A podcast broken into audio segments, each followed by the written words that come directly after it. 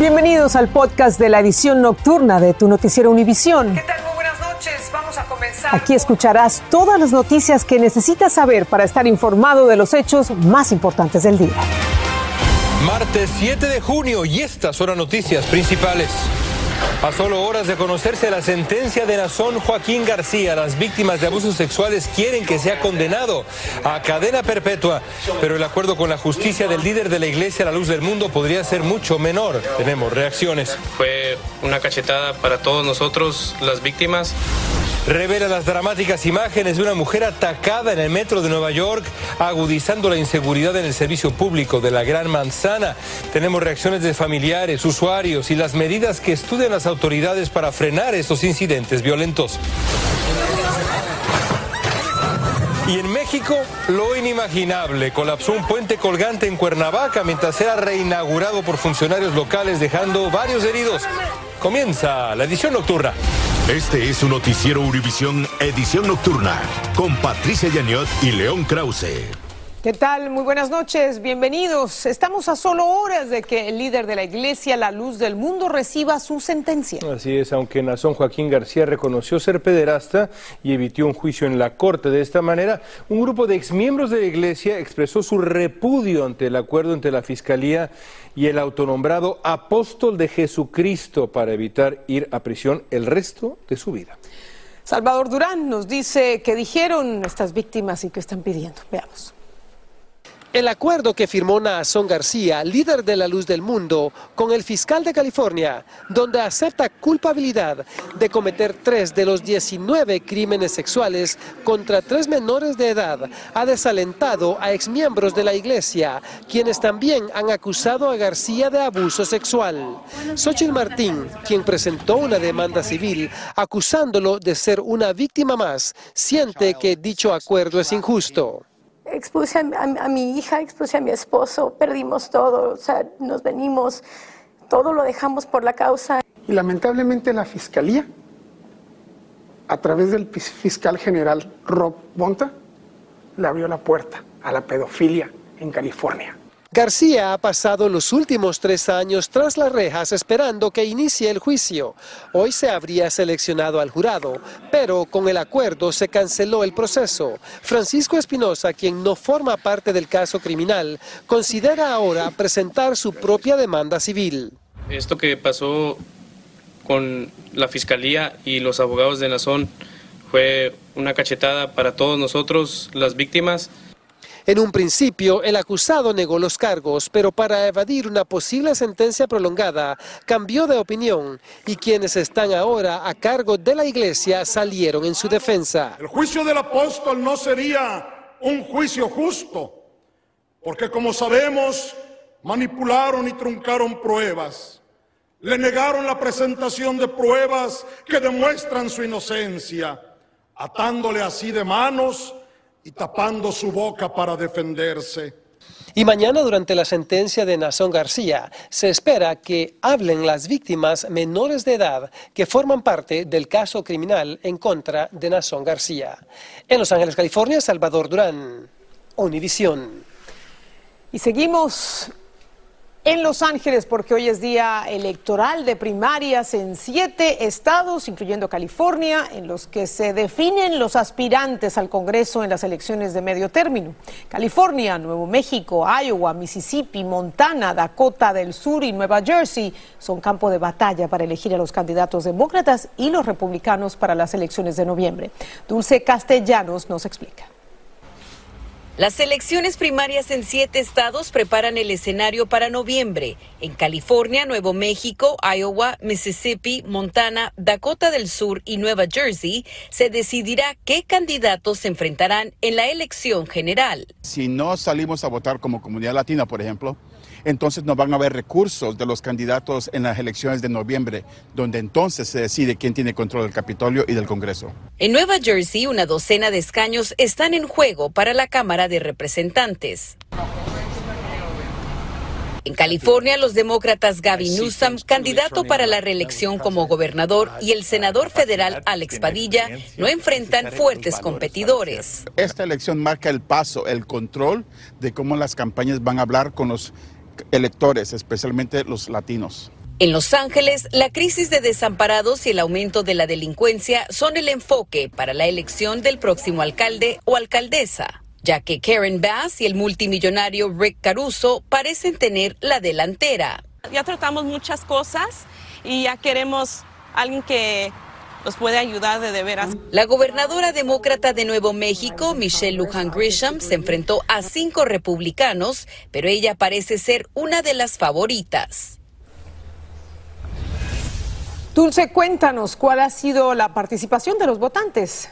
Patricia, la baja participación ha sido un tema de mucha preocupación en California y es que se estima que solo el 30% de votantes salió el día de hoy a estas urnas, a pesar de que el Estado lleva varios esfuerzos para fomentar la participación.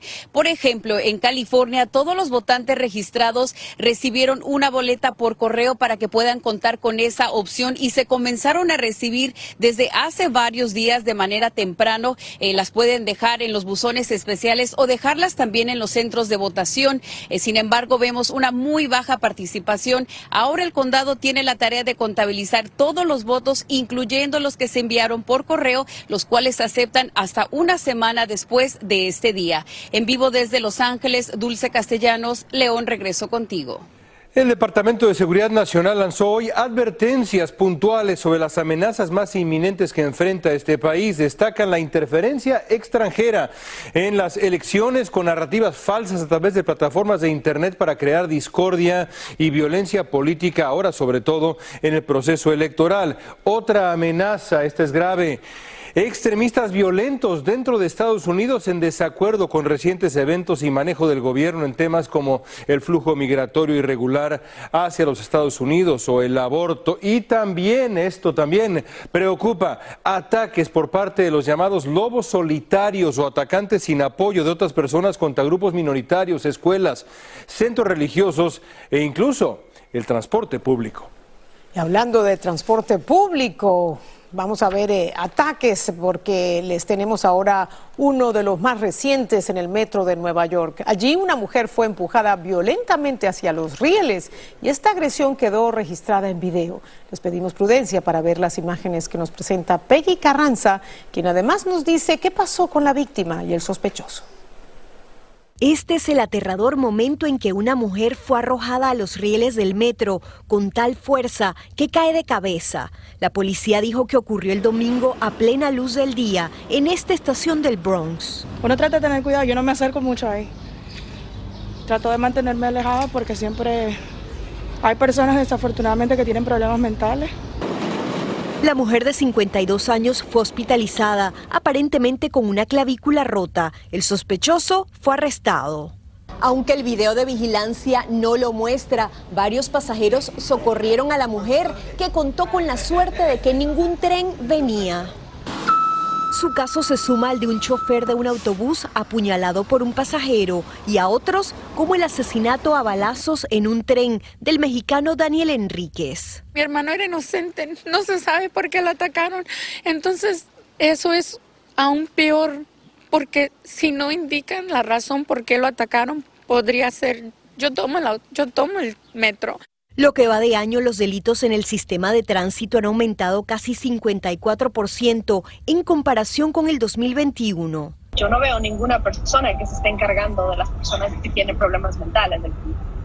No hemos visto ningún este, eh, uniformado que se esté prestando atención a las personas, ¿no? Y esto es lo que justamente estamos intentando hacer el llamado. La municipalidad explora la instalación de detectores de armas y barreras. En la ciudad de Nueva York, Peggy Carranza, Univisión. Estás escuchando el podcast de tu noticiero Univisión. Gracias por escuchar. La farmacéutica estadounidense Novavax podría ofrecer una nueva opción de vacuna contra el coronavirus. La empresa busca la autorización de la FDA para comercializar esta vacuna. La principal diferencia es que esta vacuna está compuesta por partículas de proteínas de la superficie del coronavirus, que es un diseño distinto al de Pfizer, Moderna y Johnson Johnson. Blanca Rosa Vilches nos explica. La Novavax podría convertirse en la cuarta vacuna para combatir el COVID La compañía que la fabrica en Maryland está confiada en que podría conquistar a los millones de norteamericanos aún no vacunados. Esta vacuna usa proteína, paquetes de proteína inyectados.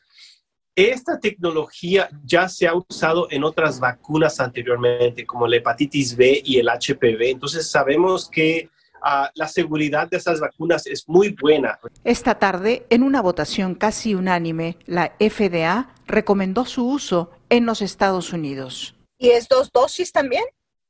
Sí, son dos dosis ah, separadas entre cuatro a seis semanas. Entonces es, es el, el mismo, um, el mismo plan que las otras vacunas del COVID-19.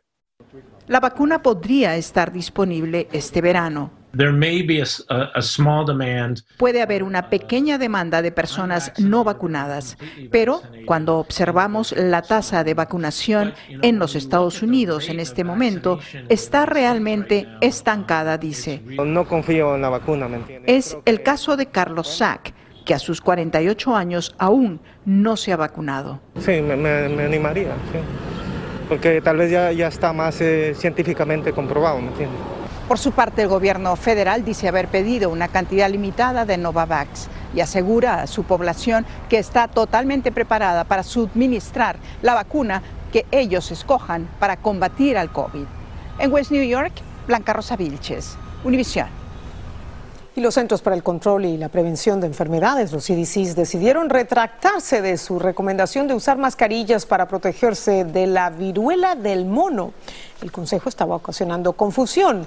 Los CDCs indicaron que las mascarillas solo fueron recomendadas para aquellas personas que estuvieran de viaje. En Los Ángeles sigue en marcha la cumbre de las Américas y la vicepresidenta Kamala Harris anunció que reunió más de 3 mil millones de dólares para tratar de atender las causas que estarían impulsando la migración hacia Estados Unidos, especialmente desde el Triángulo Norte de Centroamérica. Como sabemos, el presidente Biden dejó a Harris a cargo de este tema de gran interés nacional y regional también. Mañana miércoles será el tercer día de esta cumbre que se ha visto marcada por la ausencia de varios países, incluido México. Y miles de migrantes se preparan mañana para una nueva jornada en su avance desde el sur de México hasta la frontera con Estados Unidos. La caravana es considerada la más numerosa hasta la fecha. Nuestro colega Pedro Ultreras está acompañando esta caravana y nos tiene los detalles. A partir de mañana se van a entregar, se van a empezar a entregar las primeras 500. Es la noticia que estaban esperando y la que pone punto final a la caravana migrante. Se le va a entregar una visa humanitaria color verde, una visa humanitaria con valor de un año válida en todo el territorio nacional. Después de caminar cerca de 50 kilómetros en dos días, los migrantes llegaron a Huixla, Chiapas, donde hoy dormirían, pero fueron recibidos con la buena noticia. El Instituto Nacional de Migración se está comprometiendo en este momento siempre y cuando se haga en orden. Los migrantes están más que felices. Ahora podrán viajar a la frontera con Estados Unidos de manera legal por México. Que la visa nos la den rápido para llegar pronto a Estados Unidos, cruzar. Tras el anuncio, la caminata de dos días, dicen, valió la pena. Tenemos que darle gracias a Dios que por lo menos nos están dando respuesta y que nos van a entregar la visa en cinco días. La noticia no les pudo llegar en mejor momento, y es que ya venían muy agotados. Hoy sufrieron mucho en el camino. ¿Cómo vienen ahorita? Cansado, sin comer, nada de agua. Andrés Morán, de 25 años, apenas podía cargar a su hija Ashley, de 6 meses. Ya eran muchas horas y kilómetros caminando. Lluvia con lo que sea, nos toca caminar. Para las 10 de la mañana habían recorrido 7 horas y el cansancio los tiró a media autopista. Algunos quedaron dormidos de inmediato. Mañana cuando empiecen a otorgar las visas le darán prioridad a las mujeres embarazadas y luego a las personas con discapacidades y después al resto de los migrantes. Se espera que en seis días todos los integrantes de esta caravana tengan su visa humanitaria. En Huistla, Chiapas, Pedro Ultreras, Univision. Y un puente estaba siendo reinaugurado en Cuernavaca, México, colapsó con más de 20 personas que cayeron, como van a ver ahora, a un arroyo lleno de piedras. 10 personas terminaron heridas. Por ahora no se ha responsabilizado a la compañía constructora, sino más bien, escuchen esto, a las personas que tuvieron la genial idea de empezar a saltar mientras caminaban sobre este puente recién reinaugurado. Vámonos a México con las imágenes. Más de una veintena de personas cayeron al vacío, luego de que un puente colgante se desplomara en el Parque Barranca de Amanalco, en Cuernavaca, Morelos. Los lesionados pedían ayuda tras caer sobre rocas y un arroyo. Un error de mantenimiento en la cadena del puente colgante. Estábamos haciendo el recorrido con, con, las autoridades. El puente lo cruzaba el alcalde de Cuernavaca, Julio Uriostegui, acompañado de su esposa, equipo de trabajo e invitados porque lo estaba reinaugurando justo en la celebración y cuando este hombre comienza a brincar, el puente colapsa. Hay dos personas este, delicadas de prioridad roja, como lo llamamos nosotros. Hay otras seis u ocho personas de segunda y tercera prioridad. Los lesionados fueron atendidos y trasladados a hospitales. Lo peor es que se culpa a la persona que saltó y no a la empresa que construyó el puente una imprudencia de quien empezó a, a saltar, no resistió el peso. Y... Alcalde, ¿quién fue eh, la empresa que restauró este puente? No, no tengo esa información, pero no es el momento de, de tratar eso. En junio del año pasado se adjudicó esta obra a la empresa Pejume Construcciones con un pago de 170 mil dólares para su restauración y que debía cumplir todas las medidas de seguridad y que incluso en octubre el gobernador del estado, Cuauhtémoc Blanco, la supervisó. La Fiscalía Anticorrupción investiga el desplome del puente que dejó siete funcionarios públicos con fracturas y lesiones y que casi ocasionó una tragedia que pudo incluir a familias y niños. En Ciudad de México, Alejandro Madrigal, Univisión. Increíble.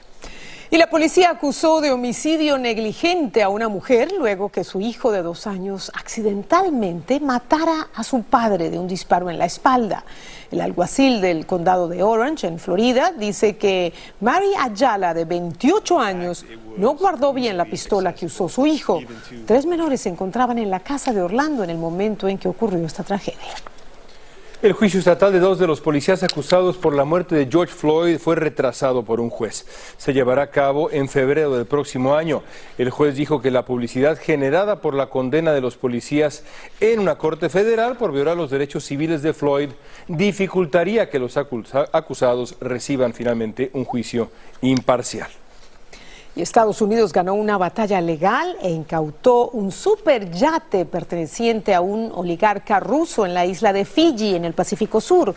El fallo representa una victoria para el gobierno de Biden, que había tenido obstáculos en sus intentos de incautar bienes de oligarcas rusos. En este caso, la lujosa embarcación está valorada en más de 320 millones de dólares, vinculada al empresario y político ruso Suleiman Kerimov.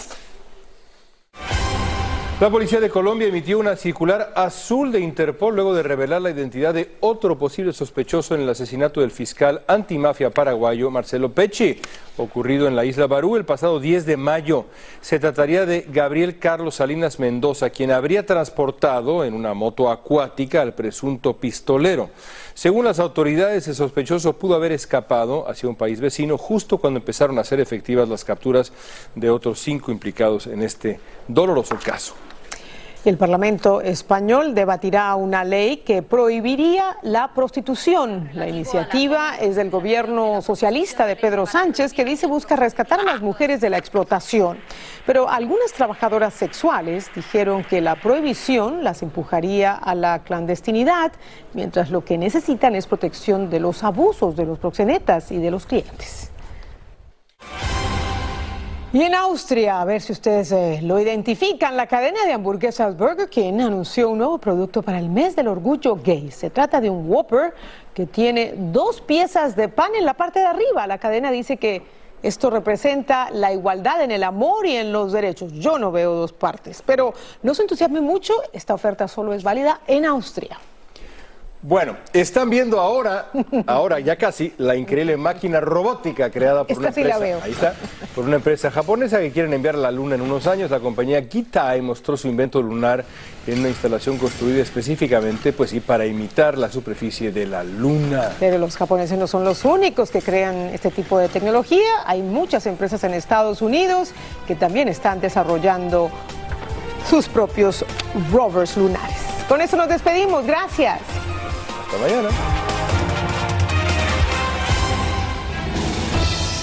Así termina el episodio de hoy de Tu Noticiero Univisión. Gracias por escucharnos.